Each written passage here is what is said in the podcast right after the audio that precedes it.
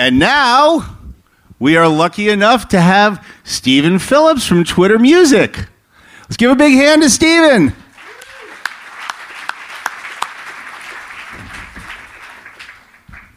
Stephen's another one who I was trying to get for like a bunch of shows, but his excuse was I'm in Australia.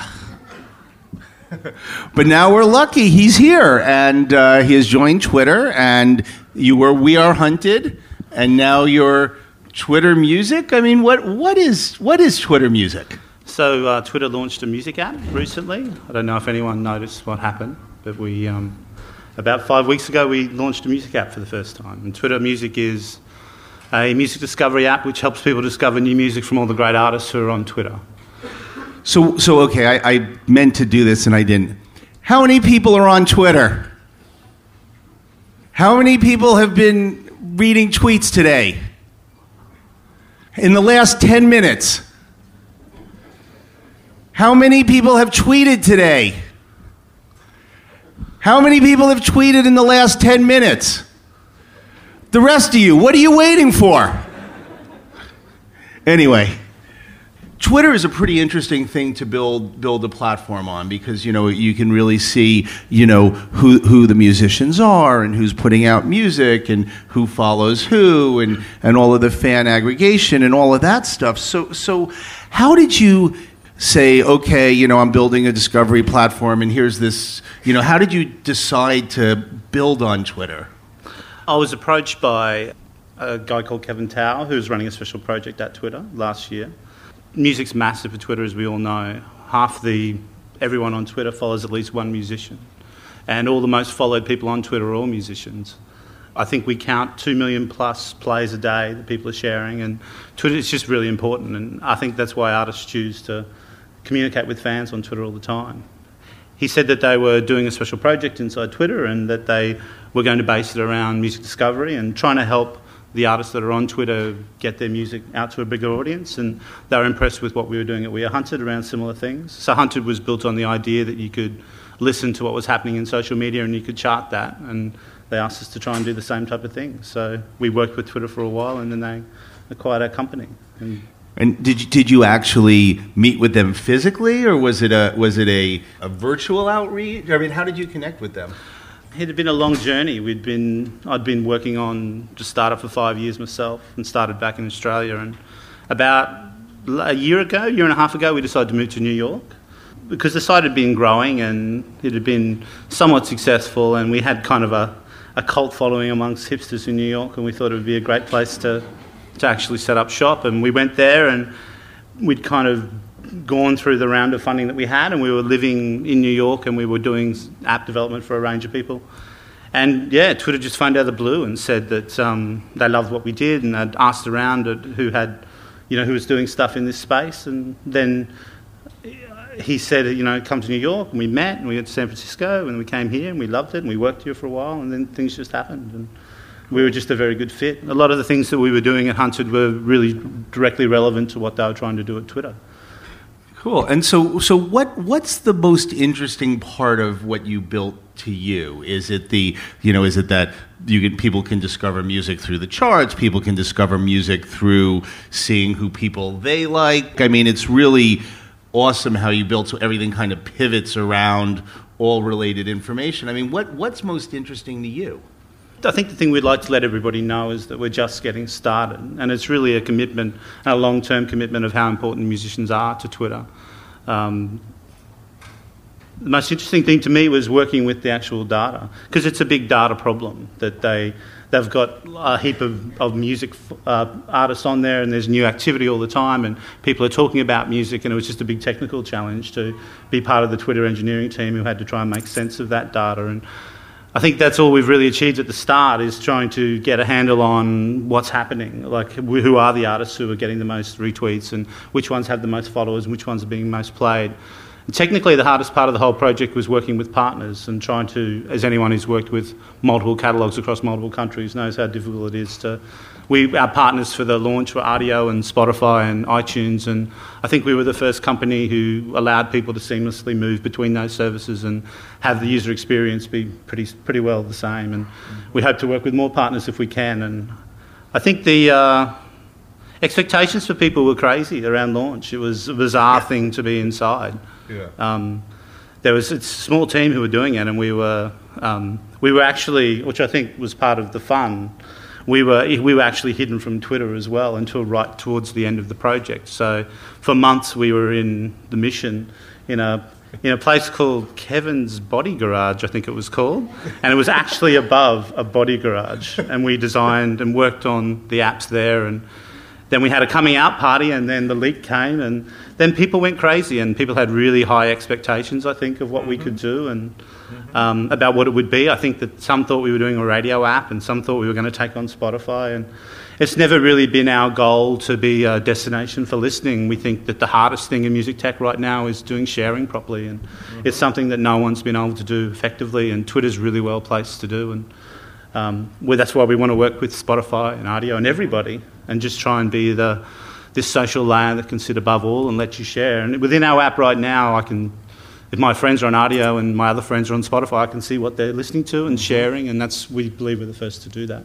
Cool. So, so I mean, it's interesting because you you drive people to these services, um, you know, whether they are subscribed or not. But then it's a different experience, and I mean, I- it's almost self-evident. But I'd love to hear any if you have any takeaways about either the experience or the engagement or the the, the stickiness or any lessons that can be teased out from you know the folks who use it who are subscribed to services versus the folks who use it who are only on trial with the, or are on the you know free you know who, who can only listen to parts of the songs. I think most of the lessons we learn are probably pretty obvious to everybody here that um, a listening experience built purely on samples from Apple is probably not ideal. the people who connect with Rdio on Spotify get a much better experience. Um, but we thought it was useful enough as a sharing experience that that would work. We're hoping that we were, we're ahead of the game a little and that this year is the year that subscriptions really take off.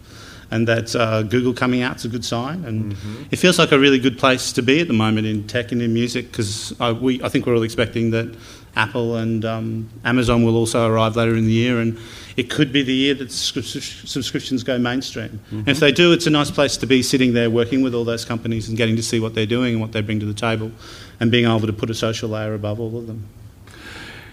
so what do you all think twitter music you love it right yeah i do whatever do we do we have any questions out here the, the famous mr paul resnikoff watch out could be a trap go on No, no, no traps here. I'm really wondering what, what happened in terms of Twitter Music's profile. Like it launched and there was just so much hype around it, and it was the number mm-hmm. one ranked app, and it was blowing up. And then a week later, it was like falling so quickly, and it seems that this is sort of becoming endemic to the space. So, what happens next? My answer before we go to him is you really have to have a solid platform, and sometimes hype can blow it up. But as long as there's a platform which will support something sustainable, that's what really matters. So, That, Yeah, does, that just... doesn't mean anything, Brian. That means nothing. Sorry. I just think it's early days that that you can't call it a failure and I can't call it a success. It's still just the beginning, and it's going to be um, a long path for us to build upon. And th- it's just so important. Music is so important to Twitter that it's not something they're going to walk away from. They've been obviously from the numbers, they're one of the biggest music apps around already. And they've got a dedicated team who've been building music apps for ages, and we plan to move pretty quickly. And it's just how software development works now. That we believe in, we ship a product and we listen to what users like and dislike. And some people like what I build, and some people don't like what I build, and we listen and we improve it. And we're hoping that we can do that. And I think in a year's time, we can look at Twitter Music and say, has it been a success or not? And I think that would be a fair time to judge it because we're yeah we it was really difficult because there's so many things you can do with Twitter with the data that you have. We've got all these great tweets.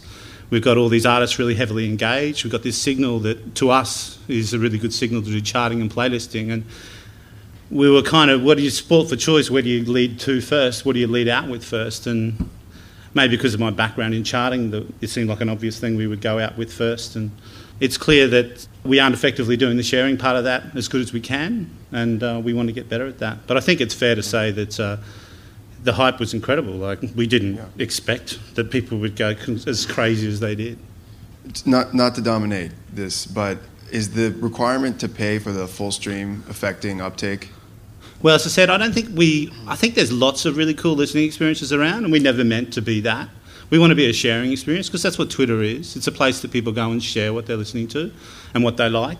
We're not doing the best job in the world at that right now, but we're thinking that that's a place that we can own. It's a place that we can be better at. So whether we've got full tracks or not, we're just hoping that everybody starts buying subscriptions.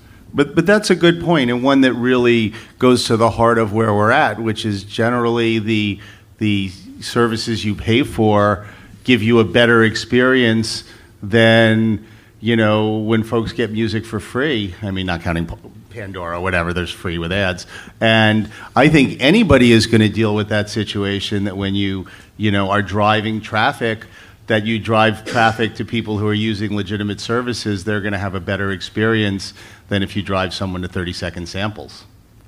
Do we have one final question? Hi there. I used We Were Hunted for years for music. Loved it. So did I. It was um, cool. Yeah, no, it's great. It's awesome. Um, but so I was just curious, like, what what story are you going to tell to convince people to pay for music? Because personally, there are so many ways to not pay for music that I'm just I'm just I just want to know, like, what? How are you going to convince me to? How am I going to convince yeah, you to, pay, pay, for, music? Twitter's going to convince you to pay for music. Yeah, if if you're if you're successful, right? Yeah, we're kind of hoping our partners will solve that one, and yeah, that they'll be the ones who convince people that they should buy their products. We're going to help if we can. We've, I think we've done. It was really cool to bring Rdio on Spotify to the table. We met them three weeks from launch and said, "I think it would be a really cool idea if you joined in this." And instantly, within days, they had engineers in our offices in the mission. We had guys from Rdio and Spotify sitting next to each other with the Twitter engineers, and we were hacking out how, how can we make this seamless for people to use? And how can we make it easy for people to get onto these services? As a sales tool, I'm not sure we're going to be the ones who try and sell that, but um, I've been just so impressed with Spotify. We, we worked with them for years. We've had a really cool app in there that's done really well for us, and the Rdio guys are killer as well here in San Francisco. And I think that, um, and we've met the Google guys since, and their product looks amazing too. It's not going to be want of letting people have opportunities to buy music if they want, but I believe there's people who never will again, you know, Then they'll just have to be monetized in other ways. Yeah, I mean, and I, uh, my belief is if you drive people to the music and then they get cut off, that's the best way to actually get them to start paying, is to really get them to start listening and then, oh, if I was paying, this would be a better experience. That, I mean, it's a little, you, you, know, I mean, so driving people to where you're literally giving them the choice of does the experience stop here or oh my god i can listen to the whole song and then the whole song and then the whole song and then the whole song on an unlimited basis my belief is by driving people to that point of decision you're much more likely to get them to sign up than than if you don't get them there i think i want to do one more question I know you keep showing me end, but I think we're being cut. I think it's. I don't think that's right. Anyway, so Rachel Masters, let's try her. Hi there. I love. I love the app. It's all, it's fantastic. Thank you. How will it be better integrated into the actual day to day experience of Twitter? Yeah, that'll be cool. Yeah, when we do that. Um, there's uh, there's big numbers around Twitter. It's growing all the time. There's over 200 million active users a month. Half a billion people go to the website. So there's a nice source of traffic there for us at some point when we work out how we can integrate it. And we plan to. Part of our mission is not to produce dedicated music apps, but to uh, is to um, help artists generally on Twitter, and that includes outreach to artists. That includes improving the way that Twitter.com and Twitter app present music and the way that you experience music on there. And Twitter hasn't had a dedicated music team before, and we've been there five weeks or something like that. So we're all getting ramped up to improve the way that Twitter app works. I was just I didn't see the next panelists in the room, but there they are. So why don't you wander up? We'll do one more question while these guys wander to the side. You said outreach to artists. I guess I was just curious, like how much of that could or would be, um, you know, actually like putting tools in artists' hands. So using the data and using Twitter in meaningful ways, like you know, not just talking about music, but helping artists, you know, really connect more and create a more solvent sort of business as a band or as an artist. Does that make sense? Yeah, it does. And as I said, we're just getting started in that area. There hasn't been enough effort put in at Twitter over the past, and it's something we want to do. But I'm not going to try and guess what that is. It'd be talking to people like you who've got an interest in that from the artist's point of view. I'm not really from that world, and we're, but we're, you know, grab me afterwards and ask about that.